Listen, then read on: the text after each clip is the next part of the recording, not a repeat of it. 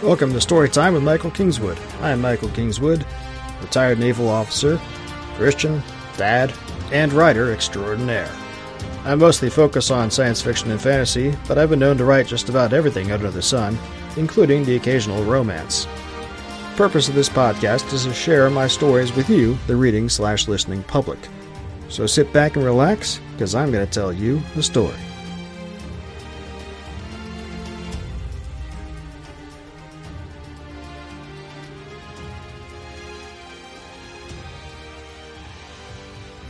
Hey friends, I'm Michael Kingswood. It's story time, and it's been a while since I've been on here on this channel doing stuff.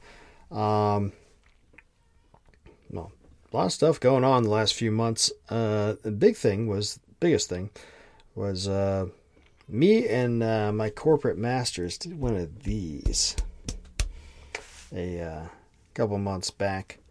Uh, I had been planning to uh, depart the corporate domain in favor of focusing on, on this and writing and uh, making a go of, you know, writing career as a thing. Um, but some events happened that uh, made made the necessity for me to leave. Um, not just inevitable, but uh,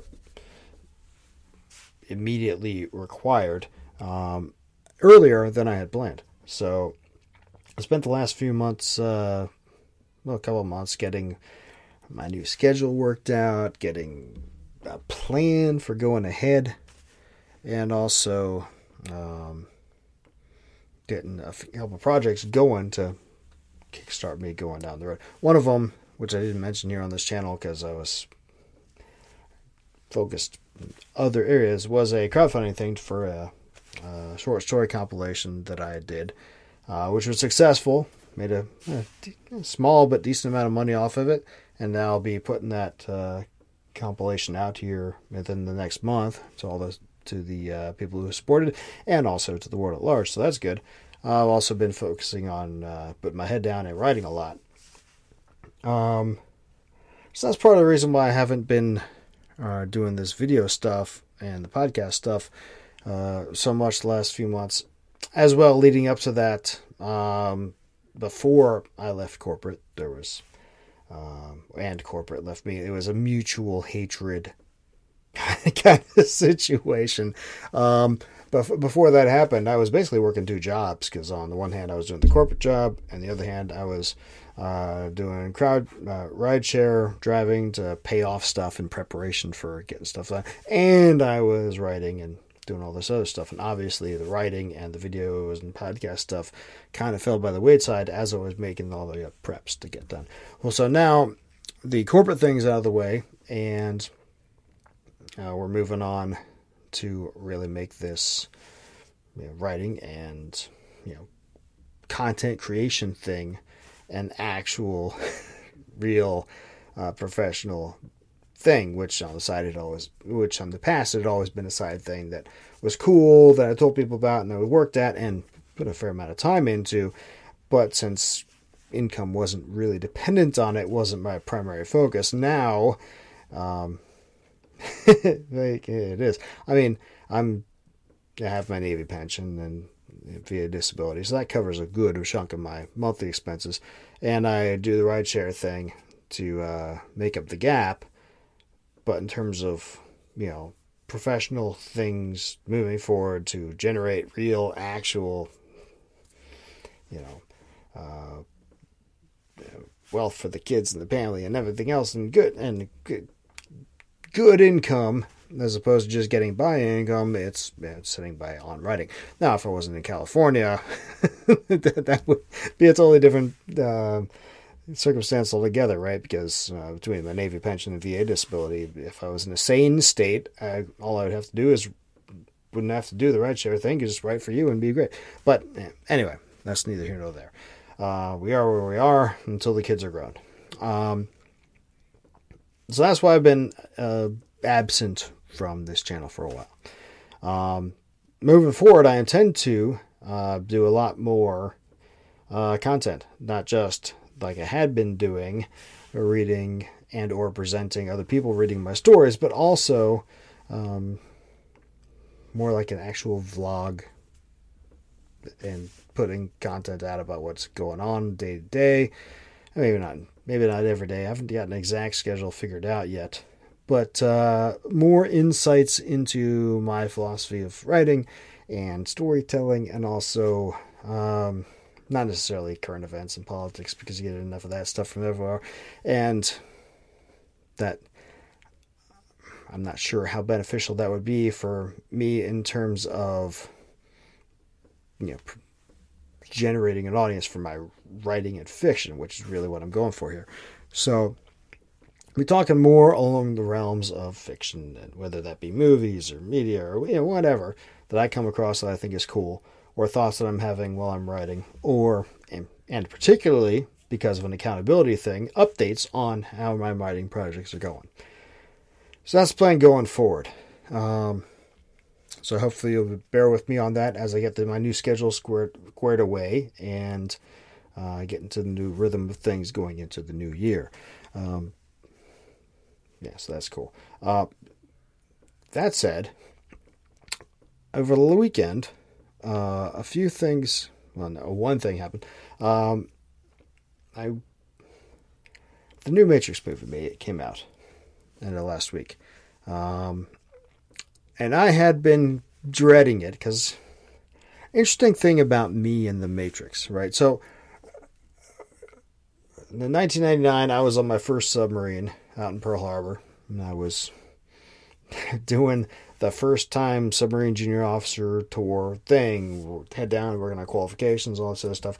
And so, yeah, I obviously had some time to go and, you know, out in town and, you know, hook up with the local hashers or meet girls and or just hang out, but not a whole lot, right? Um, so I had seen all those the the trailers on T V and other places for The Matrix, and there's all the the cool the the agents dodging bullets. And I was like, oh, that's kind of cool. And then, what is The Matrix? And I saw all the posters up. What is The Matrix? And I was like, I don't know. What's The Matrix? I don't care. Why should I care? It had no impact on me at all. All this advertising for this movie. I was like, oh, it looks kind of neat, but what the hell's it about? I don't care. You're not interesting me at all. And one of the other guys on the submarine was told me the basic spiel. Oh, you people are making into batteries. And I'm like, that sounds weird.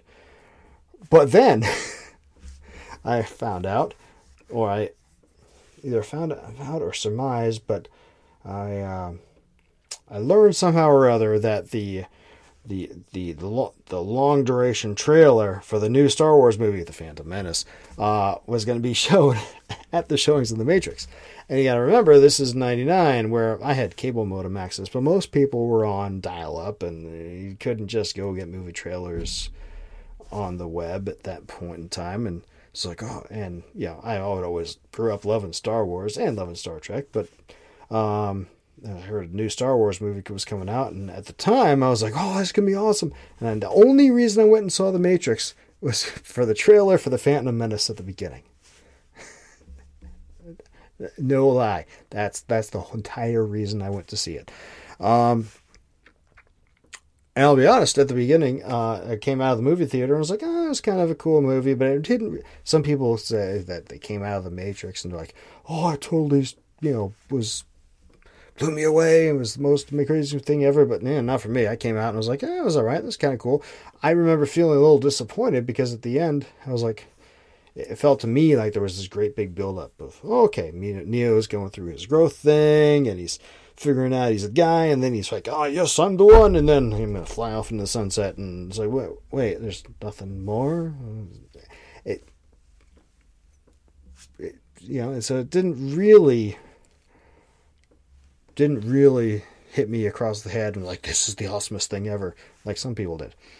Um, it wasn't until a couple years later that uh, I was going to shore duty, and I bought my first ever D V D player. It was a six-disc D V D changer, and I bought the, which actually got stolen as I moved from Hawaii back to the mainland. Another amusing story. Um...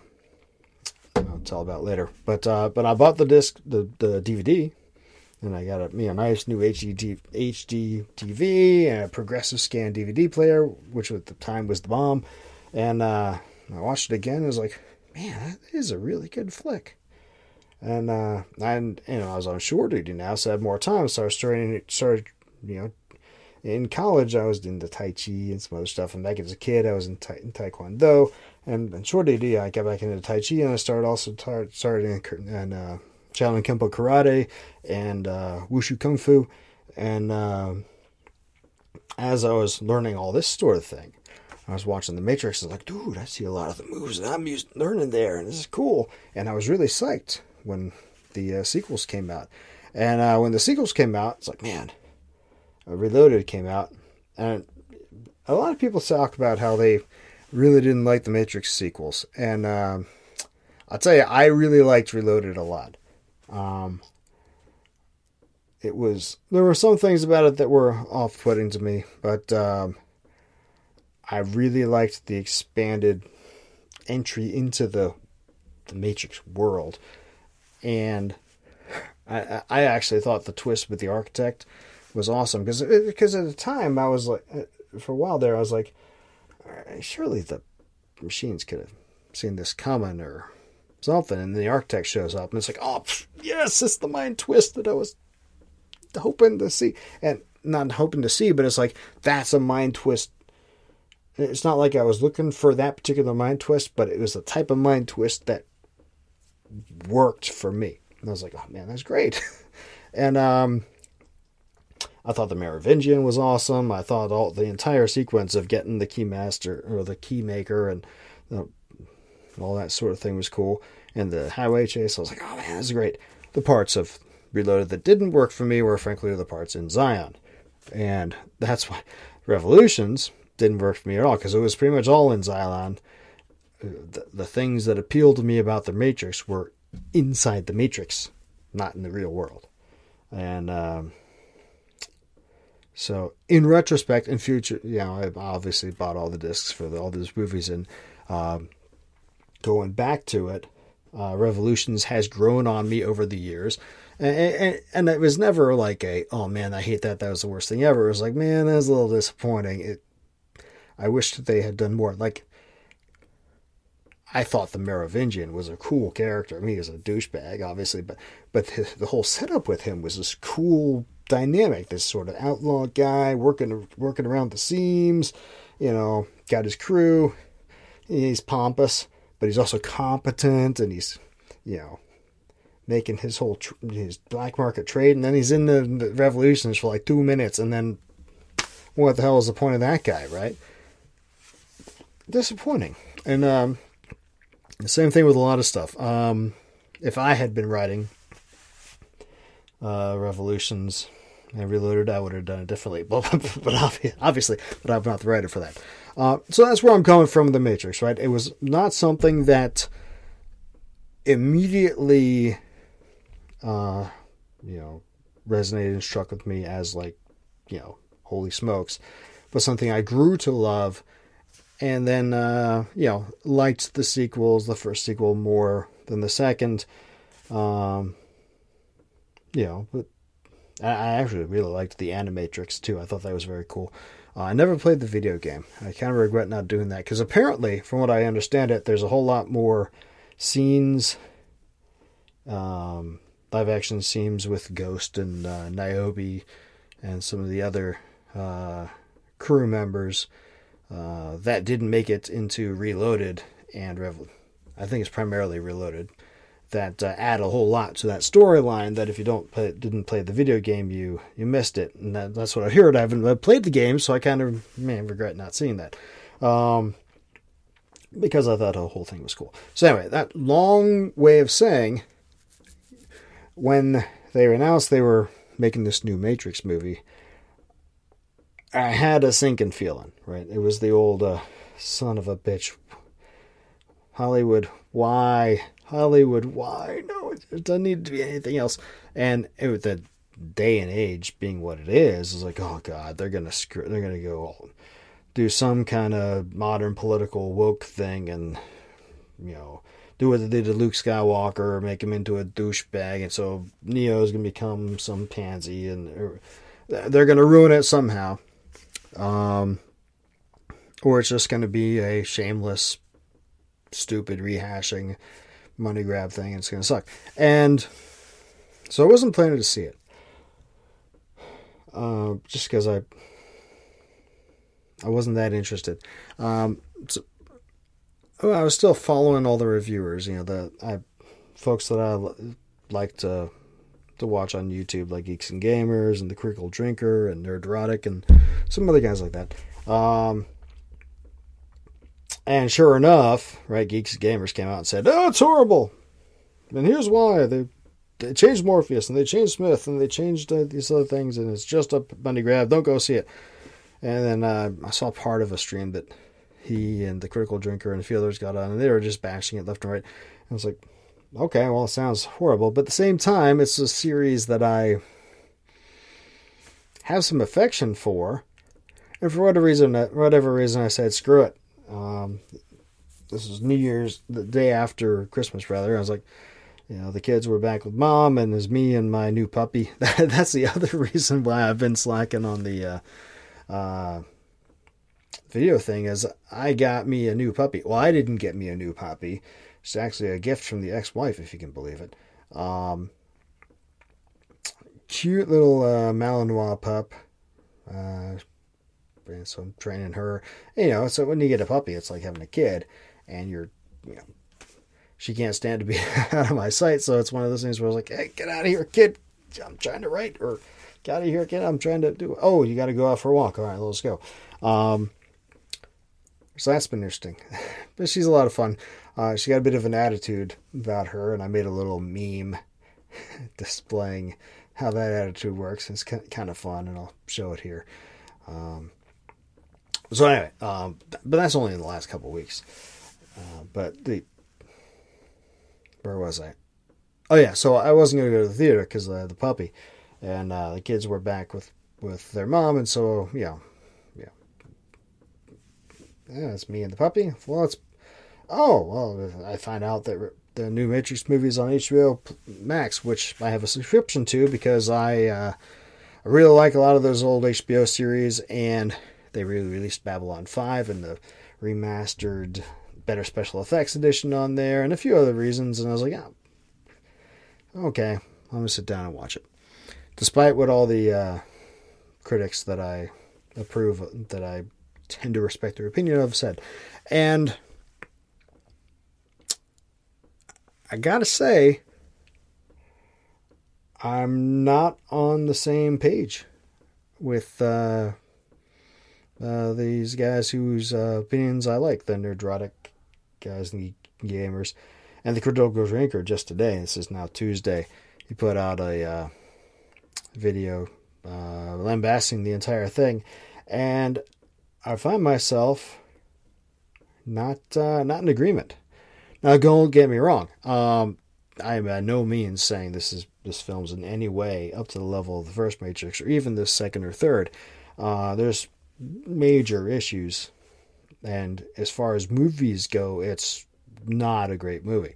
Um, but I don't think it's as much as an abortion as these guys are saying. Uh, uh, a forum that I'm on online, uh, a community that I'm a member of, asked me for my thoughts on it when I announced that I was going to go see it, because most of the people on there were not going to go see the thing. And... Uh, I said a bunch of, I, I said about some of my thoughts on there, but yeah, limited in characters and the, and uh, how you can, uh, uh, in how you can express yourself there, and it really takes a lot more uh, to get through my thoughts than I could do on there. So I decided to make this video, and frankly, I needed to uh, restart this channel as part of my new. Uh, New effort anyway. So here we are with Two Birds with One Stone. Now we're almost twenty minutes into it. We're finally getting to the point of this video and podcast. Uh, I apologize for that, but it is what it is. So this new Matrix movie. Again, not saying is a great movie. Not say, not even saying it's a good movie. I'm saying it's not the utter abortion that these other people are saying. Um, my biggest fear going into it was it would be some you know, cringe, you know, twenty twenty-one political woke douchebaggery insertion thing, and it wasn't any of that. Um, so by that standard alone, it was like, oh, above my expectations. Uh, right. So uh, I guess the best way to talk through it is to talk through the plot, which means mm, talk spoilers. And if you guys didn't want to see it, it doesn't matter to you. If you, um, were planning to see it, I guess either plug your ears or turn off now. Um, basic premise of the plot is that, yeah, it, it, in Revolutions, Neo and Trinity both die. But here, somehow, the the uh, machines grab their bodies, and it requires a big I believe button push, which is one of the big issues I have with this, is the plot is very contrived. Because they somehow they grabbed their bodies, and they reconstructed them, and brought them back to life, resurrected them exactly the way they were, kind of, sort of, but never mind the fact that when somebody's long dead, you can't just bring them back to life, and you can't construct a new body and then have the same person in it, right? That's not, that's not the way human beings work. I mean, for one thing, the soul's gone on to be with you know be with God or not, or even if you don't want to look at it that way, you know the spark of, if you're you know to whatever spark there is in a person, if you just construct a new body, it's not going to be the same thing, right? So I guess the machines would have had to have somehow gotten to, to Neo and Trinity before they were fully brain dead or something. I mean, they had Neo, so they could do it immediately, but Trinity somehow. Big, I believe, button push, but just just go with it. So they get they decided to preserve them back to life, because uh, in the aftermath of the Revolutions thing, Uh, they had the treaty set up, and humans that want to leave can leave, and apparently programs and robots that want to leave can leave, because in this movie, you, there's machines and programs who have left and come to live with the humans, which is actually kind of, which I thought was kind of cool. Um, but that causes problem uh, power problems with the power plants, because apparently they can't think of any other means of power production, but that's a Matrix as a whole issue, that it, the the entire physics of what they're doing here with this human power plant thing, it doesn't work at all, right? Especially since Morpheus said combined with a form of fusion. Well, if you have a form of fusion, that's all you need. You don't need to make humans into batteries. But anyway, never mind. Um, but again, going with it, so you had to push a big I believe button for the first Matrix too. So this second Matrix, anyway. So for a while, the peace treaty held, but then uh, power production problems, internal fighting with most machines, a new machine uh, faction rises up who's more hardline, and they uh, they take over. Uh, Morpheus has been running Zion. He doesn't recognize that the new faction is coming up. Zion gets whacked but by note, but Niobe and this, a bunch of other people manage to escape and found a new city they they called Io. Um, which is more bet more better hidden, and they're developing it with the help of other machines in there uh, to make it uh, actually a better place. Um, and now the store, basically the war has started up again. Um, entirely plausible, right? I mean, it's um, you know, no peace lasts forever in that sort of circumstance. Um, meanwhile, continuing on with the premise of the plot, um, they've reconst- they've rebooted the Matrix, and the the new guy who's put in charge, because for whatever reason they, they fired the the architect, this guy, uh, the analyst. He figured out that the architect's pro- the problem with the architect's problem, the uh, the recurring anomaly, could be gotten around with, but be gotten around, but if they focused in on Neo and Trinity, and for whatever reason, the two of them and their their love story, and you know the male-female dichotomy of human beings. Uh, for whatever reason, if they focused in on them, the vast majority you know, the the human population would just be sheep, and they wouldn't even think about uh, um, leaving, because if they kept North, Neo and Neo and Trinity close enough together, but never that they want they, they knew each other and wanted each other, but could never be in that that tension be enough to keep people from uh, from rebelling.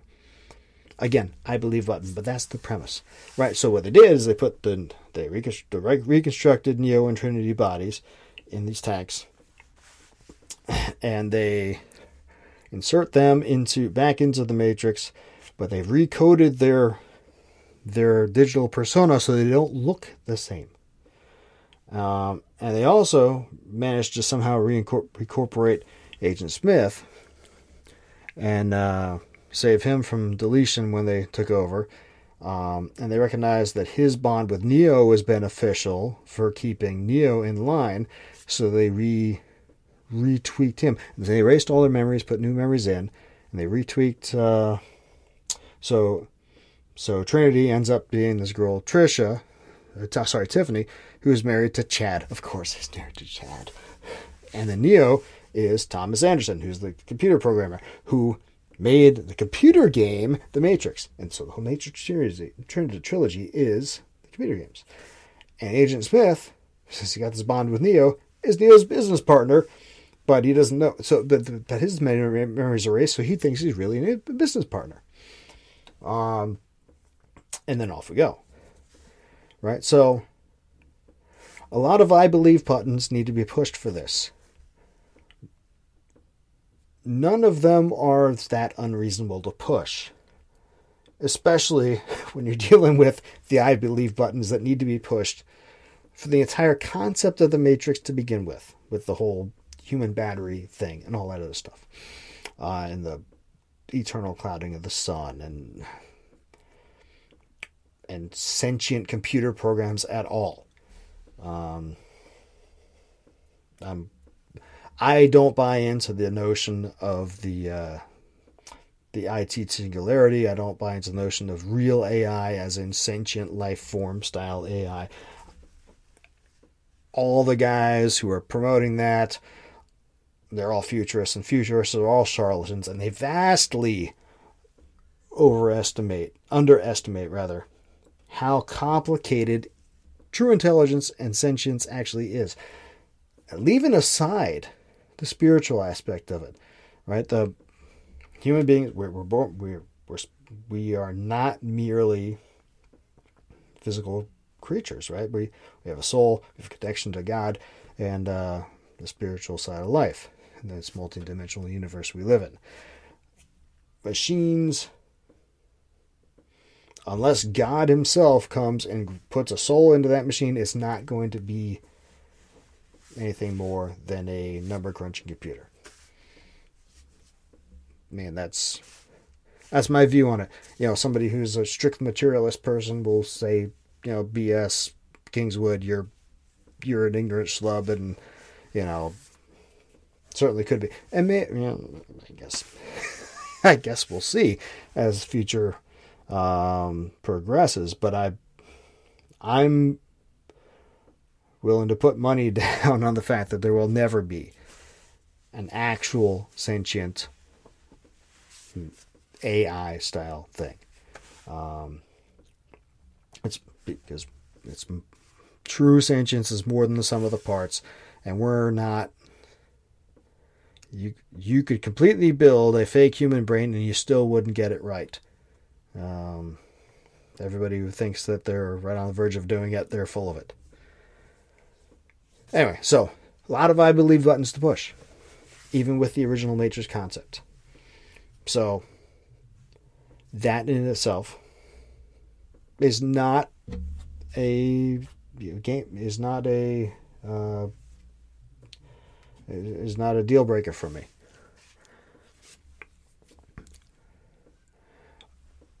I had trouble when the movie first started, though. So when you're you go in, you're you're going to the same hotel in the first Matrix, and the same damn thing. People are, the cops are going in, and all this time they're in, you know, full, full, you know, post nine eleven tactical gear as opposed to in nineteen ninety-nine, you know, pistols and you know, when cops were cops and not soldiers. Um, but same, same damn thing. They go into the room, and there's Trinity in the hands up, and there's the lieutenant. Except he's this time he's not a lieutenant. He's something like, like a sergeant, eh, another slacker sergeant too. Frankly, the the lieutenant in the first uh, film was more impressive to me. And he's going in, and he's like, oh. Oh, the girl, we got the girl. He's, they're bringing him down. No, Lieutenant, your men are already dead. Same same damn thing. Except this time, you got the, the new and improved agents from uh, Reloaded. And you also got this agent guy you never seen before. Cool-looking black dude, bald head, glasses. Like, oh, who's this dude? And uh, trying to find out that, uh, and, it, it, you know, anyway, I'm going to hem myself, but and as I'm watching this whole thing, I'm like, son of a bitch. They're just going to redo... They're going to pull a... Per, they're going to pull a uh, Force Awakens here. Just going to beat by beat by beat by beat. And they're just going to remake... The, it's going to be a soulless regurgitation. And then all of a sudden, there's these two characters. Well, a character and her virtual reality uh, operator dude watching the scenes. And it's like... Huh, okay, so this isn't re-happening, it's somebody watching the, in the discussion, it gets to realize that things are not proceeding the way they thought this was supposed to be and supposed to happen, and how are they re-watching this already, because this already happened, and oh wait, they're in some kind of modal loop with a separate program, what's going on with this, and it put it hit the same beats as the beginning of the first Matrix movie, but it twisted it enough from the outsider perspective and these questions of what in the hell is going on here. And I was like, okay, I get it. You're hitting the same beats and calling back to the first one, but you, I can deal. Right. Um, and then it turns out the, uh, the new, the, the cool looking black agent with the bald head who we never seen before, he's been he, he hauls the the captain girl out, and the girl who's been watching, and you, she, you think she he's supposed to kill her, but he's he's not, because he's been puzzled over what the hell's going on too. And it turns out that uh and he says, I'm Morpheus, and so you're Morpheus, what the hell? And and they extract him from the Matrix. You know, how the heck can they extract an agent? It's weird. And then, then it immediately goes to Neo. Neo's typing away on this thing. He's got a Matrix display up. And he's like, what, what the hell just happened? I just lost something. And he realized that that agent dude was a guy that he had programmed. He put in this modal thing. It was a thing that he had designed to to work on creating characters for his game and building them up. And he put this guy in this separate separate little instance that kept on repeating to just develop him, and all of a sudden this guy's gone. He's like, what the frick is going on? And all of a sudden then then suddenly this new Morpheus guy, that makes sense. And that's that's something that I the that uh the Geeks, Geeks and Gamers, and even the Critical Drinker, the, that glorious lush of a man that he is, and hey, look, I got bourbon to go with him because I can do that too, the um that glorious Scottish lush that he is, he missed it. Maybe, I don't know if these guys were had pre-programmed themselves to just want, want to hate this or not. Um, again, I'm not saying this is a great movie. I'm saying I don't hate it. But, you know, the Drinker in particular today, he's like, oh, for some reason Morpheus is a new guy and he's an Asian for some reason. Well, yeah, for some reason, but it's a reason that's explained in the movie, because because Neo created him and put him in this thing to see what would happen as he developed, and then fed him data, and he put in the node that the modal unit that Neo put him in had Thomas Anderson's apartment from The Matrix in it. And so this dude's going around, and he keeps butting his head up against the wall of all these things, and he can't go anywhere, and he's going through the same loop, and eventually he's like, what the frick's going on? I gotta find this Thomas Anderson guy. I mean, it makes sense if you pay attention to the movie, and you think it through a little bit. Um...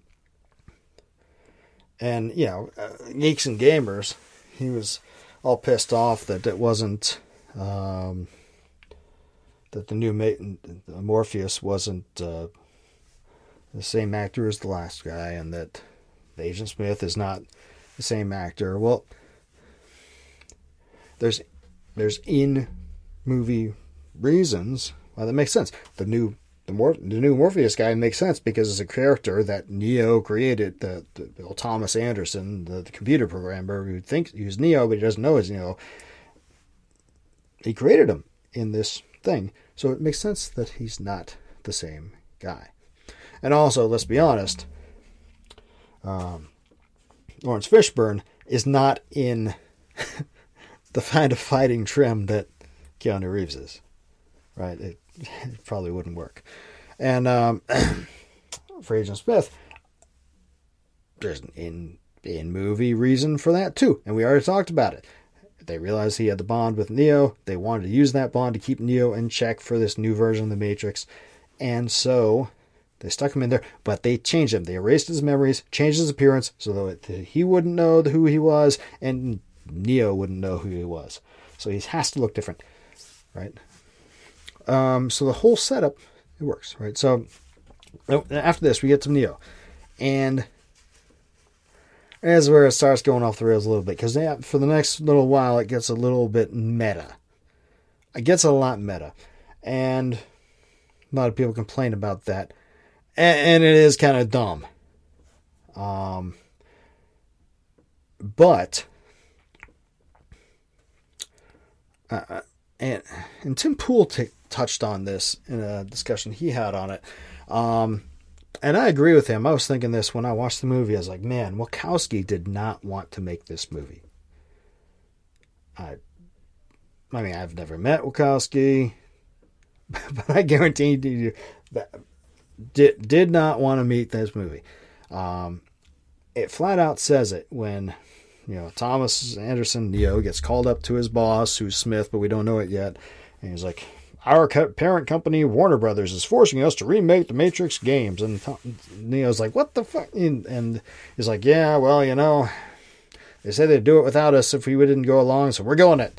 Back to the Matrix, baby. Poo! And um, so I have I have no proof of this, but I I would be willing to bet that the Warner Brothers guys went to Wachowski and said, we're... You, everybody else is rebooting their movies and making a shit ton of money from it. We're going to do the same thing in The Matrix. You're on board or you're not. And Wachowski was like, okay. And Warner Brothers probably never looked at the script, never looked at any of this, because the next twenty minutes, they're just poking fun at the super meta, poking fun at, uh, not poking fun, like insulting the development process, because you have this roundtable discussions with this marketing slut and all this other jackasses, and and some of this I'm sure is what Wachowski's gone through with uh, over the years. Some snob talking about, I think the Matrix represents this, this, this, where Wachowski's like, dude, I told you what it represented. It's none of those things, and it's also just a movie that I thought would be fun. And it's like going to English, you know, in high school English class, and you have your English teacher like, Shakespeare really meant to talk about this, and he's a metaphor for this political thing that I think of now. It's like, seriously, dude? Shakespeare was a guy trying to put seats in the, butts in the seats in his theater in sixteenth century. He doesn't. He was going for entertainment, guys. Um, so that kind of pompous. So, so that this whole montage of Neo sitting through these jackastic marketing meetings like, oh, shoot me now. And then going to his uh, going to his therapist. And it, I gotta say, that, I gotta think that's Wachowski saying, screw you, the, uh, studio, you made me do this. And maybe I'm wrong. Um, so, so the new, so the new crew tries to find Neo, and and eventually finds him, tries to give him a red pill, and it goes horribly wrong.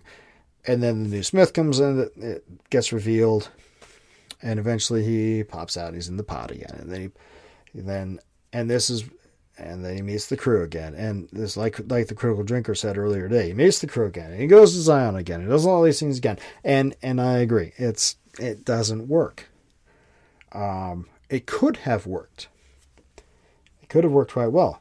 Um, The Matrix, I was thinking about this last night. The the reason the first Matrix movie, part of the reason the first Matrix movies worked, because it was very tight, right? You had Neo, you had the crew, you had Agent Smith. And that was like the entire cast. Yeah, a couple of a couple of a couple of extras, right? But really, it was Neo, Morpheus, Trinity, Agent Smith, and uh, what was it, uh, Cypher, and the rest of the crew, um, and Tank Dozer and Switch and whatever the yeah, his name was, right? Um, and uh, Mouse, um, real tight, right? And it's just in the just in the ship. They're doing their thing. That is great. And this one, they try to do too much. Um, they get Neo out again, which, okay, I mean, given the pre- setup of the premise, you got to do that.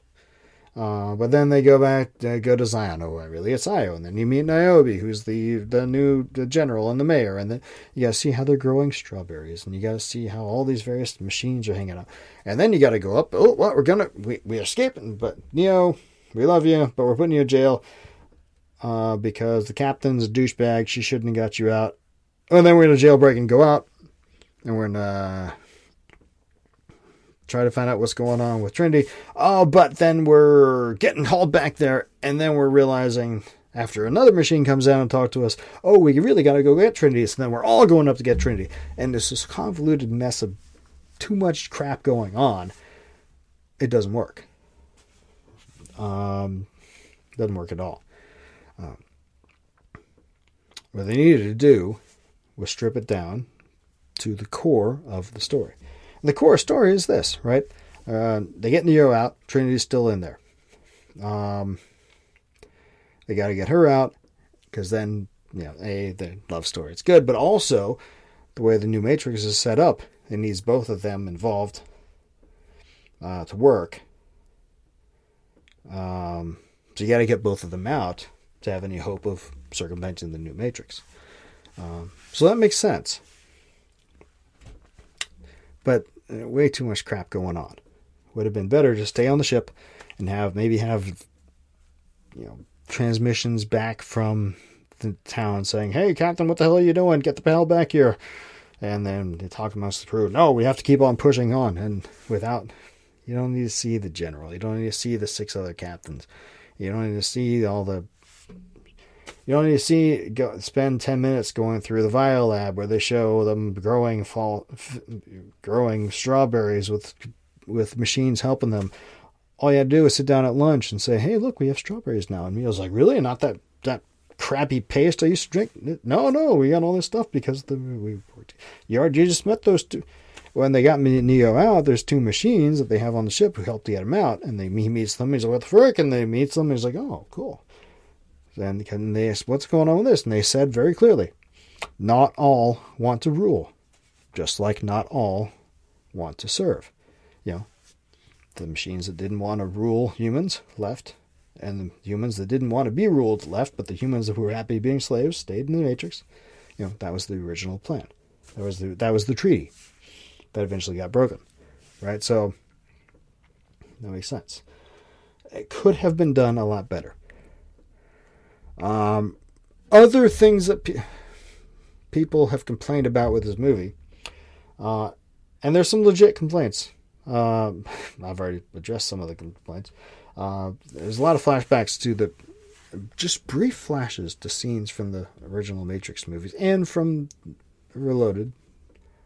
Um, I remember Geeks and Gamers having a big issue with this, like, yeah, they have to use scenes from this one to prop up the the new one. It's like, well, that's not really what's going on, right? Because every time these flashbacks happen, uh, remember, we we start off, we're in the uh, new captain's dog's, her point of view, and then we shift to Neo. And it's only his point of view for the next while, right? And Neo's in this weird state where he's he is Neo. He's the one. But they've erased his memory, reprogrammed his mind, reprogrammed his past, so he was this guy who created this Matrix thing. It, it's a huge, you know, exercise in gaslighting, right? yes, you know about The Matrix. You, you, you can't completely erase that knowledge. But what you know about The Matrix isn't real. The Matrix is a video game. And it's just gaslighting for the, his, the last twenty years of his life. And, um, but you can't completely suppress that, suppress that because if you push the I believe button of him having been resurrected or, you know, saved from death or what, whatever, whatever you want to say, he's got those memories. He lived all that stuff, right? Um, there's going to be, you can't completely suppress that. There's going to be flashbacks. So as he's going through, the movie does a very good job of, as he's the next, you know, in parallel with the stupid marketing B S um, that he had to go through, there's him questioning, am I crazy or what? Because he will, like he sees Trinity at the coffee shop and he flashes to her from back in The Matrix. Or he, and it shows, flashes to the scene for just a few seconds. Or he, just little flashes from previous movies as he sees things that would be like his memories that have been suppressed coming back up. Because this entire portion of the movie is in his point of view. And the only way to show that the memories are coming back is to flash it up on the screen for us. Because we're, you know, it's a movie. In a, in a text, in a book, you could write, oh, suddenly he flashed and he remembered this and blah, blah, blah. And so where the hell did that memory come from? But that's, in a movie, you got to show it. Right, so... So, so I don't think the criticism that some have put about them using previous scenes from the movie is uh, from the from the previous movie is good, because it, what it does is it shows him the struggle he's going through in like not feeling feeling like he's going crazy and questioning the world around him, what the hell's going on, and uh, I think it does really well. Other things that uh, does really well with that.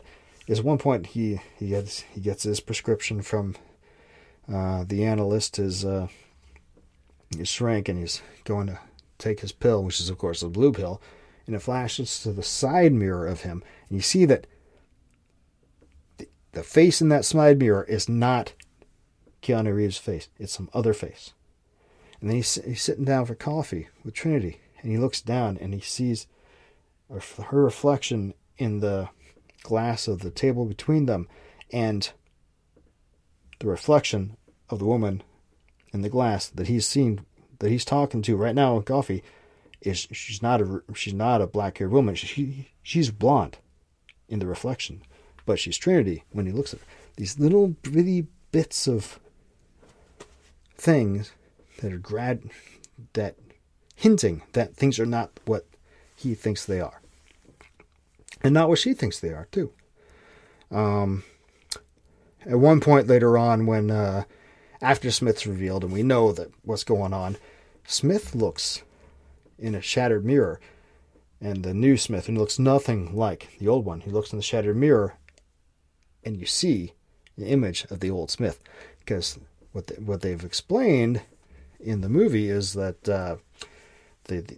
the the new coders, they went and changed their digital self-image so that they think they look the way they look, but everybody else sees them differently. So, which is kind of cool. Um, so that so that works.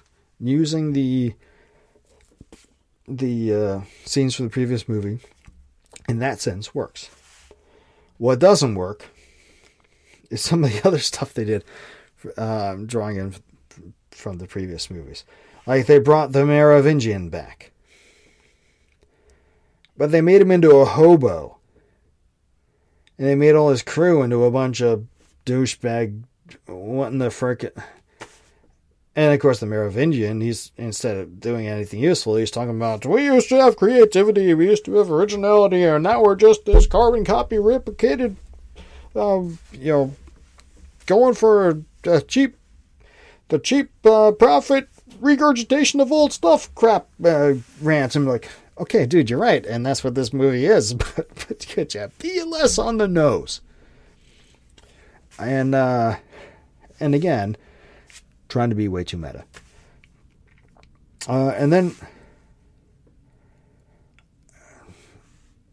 the other issue I had with it, uh, it goes back to what I was talking about before, was they're trying to cram too much crap into it. Because in the end, when they go do the quest to get Trinity, uh, Sati, the, the the girl whom Neo met in the uh, the train station at the beginning of Revolutions, uh, she's the one who helps him, because her dad, who he met first met at the Merovingian's uh, dining room, and then later in the train station, uh, he had unwittingly, unwittingly, unwittingly uh, contributed to the design of the facility that was used to bring Trinity and Neo back from, from the edge of death and uh, re-enslave them, and he couldn't uh, forgive himself for that, and he... you know, rebelled, and then the uh, powers that be killed him.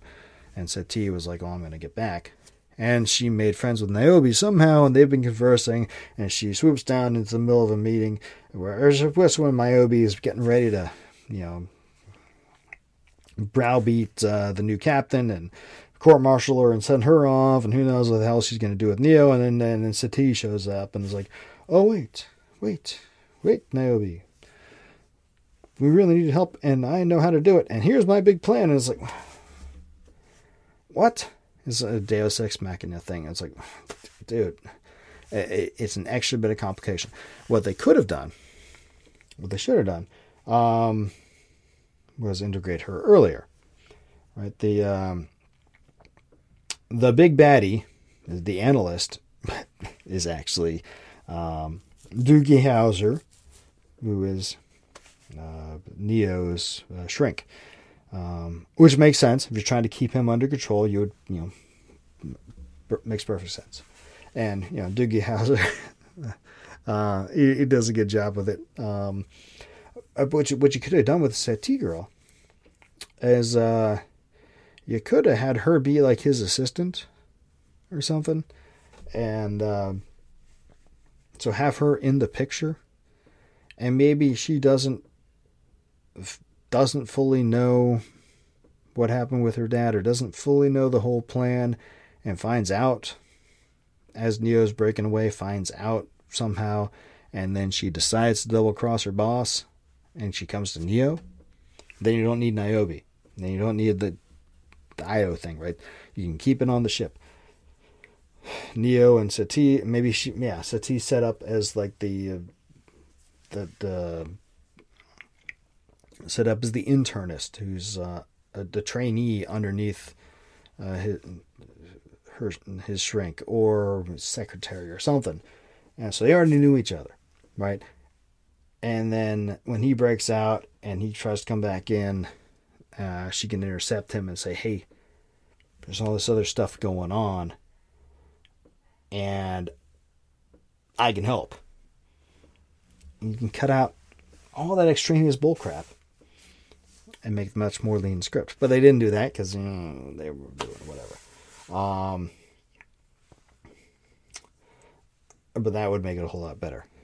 Um, it, so she sets up this whole plan. They go in, they go to get Trinity, uh, and then it becomes this hot mess where um, it basically becomes a fast zombie, you know, running gun through the city streets inside the Matrix, with every uh, couple concepts of couple of cool concepts of uh, within the Matrix have evolved uh, since the, the last movie. Like they uh, the the rebels, they don't just have to go down through the telephone now. They can come in through mirrors. They can do mobile mobile entrances, all this sort of thing.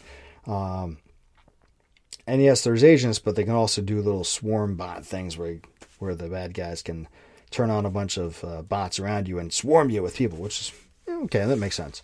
But at the end, when they uh, get not, get uh, Trinity out and they're trying to get to an escape portal, the entire city's come after them. It's just like this brain-dead, fast zombie thing, which is like, oh, God, just kill me now. Horrible way way to do it. Um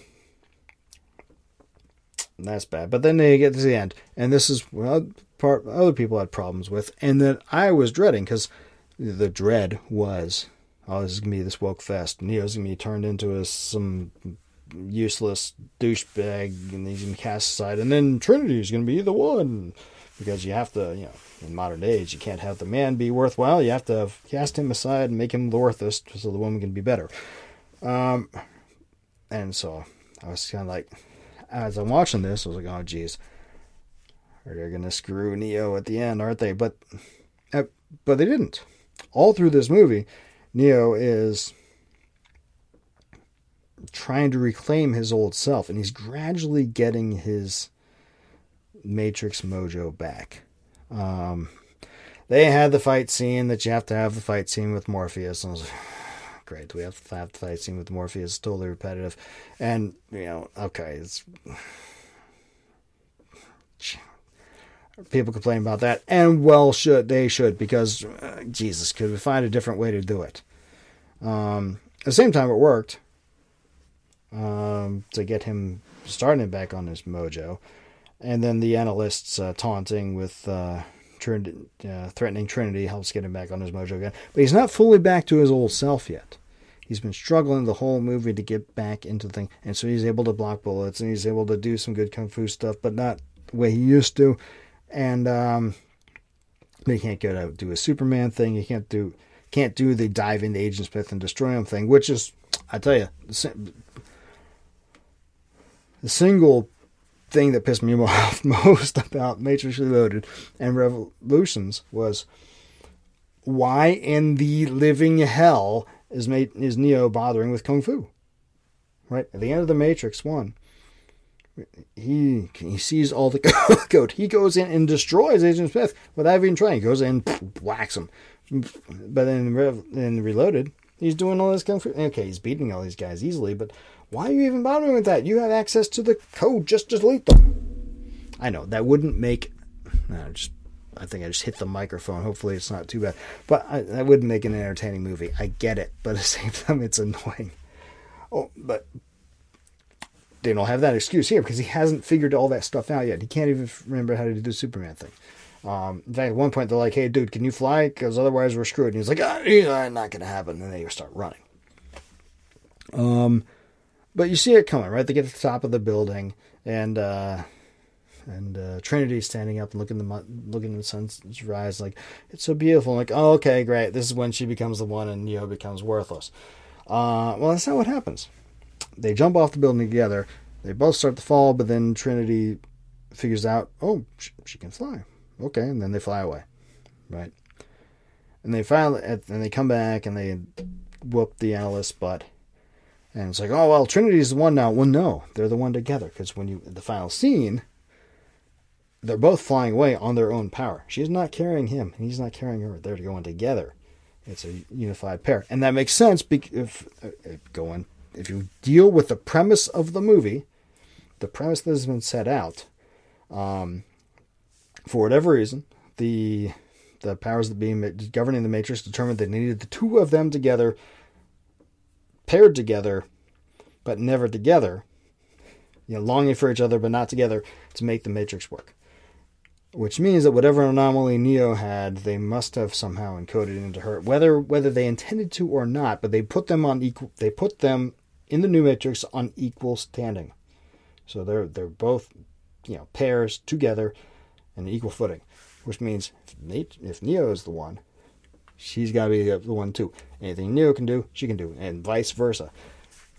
So, given the premise of the movie, the premise of the plot, which I grant you, I said before, you got to do a whole lot of I believes on it. You got to do a whole lot of, you know, look aside a whole lot of douchebaggery. But given the premise that was set out, it works. Um.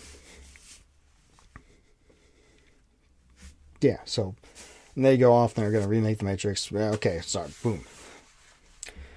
Just like at the beginning of the first one. Just like at the end of the first one. Except that now there's two of them, just have one. Um, uh, Tim Pool Tim, uh, touched on an interesting... Uh, uh, he noticed an interesting thing. He's like, hey, look at that. There, this is actually a very uh, traditional conservative kind of message. You know, the man and women, they need each other, they need to work together. You know, you can't just have the strong, independent woman. You can't, you know, you gotta have the man too, and they complement each other and it works together. And I hadn't thought about that until I saw his discussion of it, but you know, he's right, right? Um, yin and yin and yang working together. Um, looking at it from that perspective, it's not a bad thing.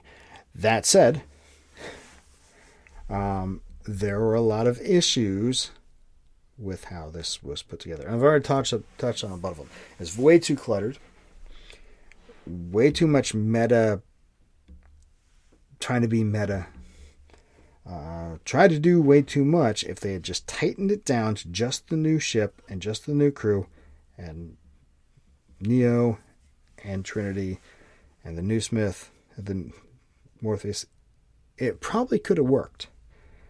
Um, as it is, it's uh, yeah, I, I, it's not an abortion of a movie. It's meh, meh, meh. It's a man that could have been really good kind of movie. Think. I think on uh, one post I put, on a scale from Aliens to Birdemic. I don't know if you've seen Birdemic, but it's so horrible it's good. But um, Aliens, you know, being, or or put it a different way, from a scale of, of uh, Big Trouble in Little China to Birdemic. A lot of people don't like Big Trouble in Little China. I think it's one of the greatest movies ever. But anyway, from sublime awesome to horrific, it's kind of in the middle. It's Jurassic Park two, maybe Jurassic Park three. You know, Jurassic Park two, I liked Jurassic Park two, but uh, I recognize there's issues with it. Jurassic Park three, I didn't, man, I, it was okay, enjoyable, but I didn't like it. I didn't think it was good. Um, I would say this is somewhere between Jurassic Park two and Jurassic Park three in terms of uh, end result. Not a good movie, certainly not a great movie. It's one of those movies where as I'm watching it, I'm like, oh, you're so close, but you didn't get there. Not sure if that makes any sense. In the end, I'm not not not disagreeing with The Drinker or Geeks Gamers about the fact that it's, you know, not really a good movie. Um I'm disagreeing in their um, characterization that it was horrific. It's not. I agree. There's for no was no reason to make it. It probably shouldn't have been made because, you know, the, the original Trinity, trilogy was fine as it was. Just leave it at that. But I can't bring myself to hate it. I look at it, and there's a lot of stuff in it that I liked. There's a lot of stuff in it that was like, dude, why is this here? But the core of the, the core of the story, if you accept the underlying premise, if you push I believe on it, the core of the story works. They just cluttered it down with too much crap. And that's my take anyway. Uh, all right, holy cow, I've been going for an hour here. Uh, probably nobody is going to uh, listen to this or watch this all the way through. And, you know, if not, well, cool. Um, but I felt it needed to be said. I'm not sure if this made sense, but uh, it's one man's perspective. And I'll be back with more as time goes on. Uh, in the meantime, I am going to uh, continue with the uh, reading of my stories thing. I'll probably do that on Saturdays, do a story Saturday. I'm half... Jeez, need to finish up the Glimmervale two. And then I'll get to the short stories. And I got a bunch of them to read. So, uh, yeah, we'll be doing that for certain. And I'll be coming back here with some uh, commentary on other matters as uh, as we go. Um, yeah, so if you agree with me, cool. If you don't, also cool. I hope you'll understand where I'm coming from. By all means, let me know what you think. There's, you know, comment blocks, or you can... go by my website, michael kingswood dot com, and uh, uh, send me an email from there. I'll put up an accompanying blog post on this to contain comments if anybody wants to comment there. As always, you can sign up for the newsletter at michael kingswood dot com, and you'll get the uh, infrequent updates on uh, when I have new releases coming out, though the, the infrequent releases, the infrequent updates will be more frequent in the near future, since I am now devoting a, lot, a whole lot more time towards the writing side of life. And um, if you really like what I'm doing, you can become a member on michael kingswood dot com too. But let's not push things too far too fast. Uh, you can find all my books at any of the uh, various e-tailers out there, but S S N storytelling dot com is my uh, is the business where um, we directly publish my books, and I get more money and, more importantly, more control over the process if you come there instead of going through Amazon or the other places. Um, and in the end, That's uh, what I prefer, but up to you. Uh, anyway, tune back in a few more days. We'll get back to uh, continuing with the, the stories that we, uh, the, the Outdweller, which we uh, paused as I was off figuring out my, my new situation. And uh, have more stories as we continue on. Thanks for tuning in. Uh, please like, subscribe, share with all your friends, and... Uh, I'll talk to you next time. Until then, don't do anything I wouldn't do. Thanks for listening to Storytime with Michael Kingswood. For information on my books, visit michael kingswood dot com or visit my web store at S S N storytelling dot com. My books are all available through all the various e-tailers, but buying direct from me nets me the most profit. For information on new releases and other special deals in the future, sign up for my newsletter on my website. Storytime with Michael Kingswood is copyright of Michael Kingswood. Intro and outro music is copyright Gene Paul Zogby, licensed through stock music dot net. All rights reserved.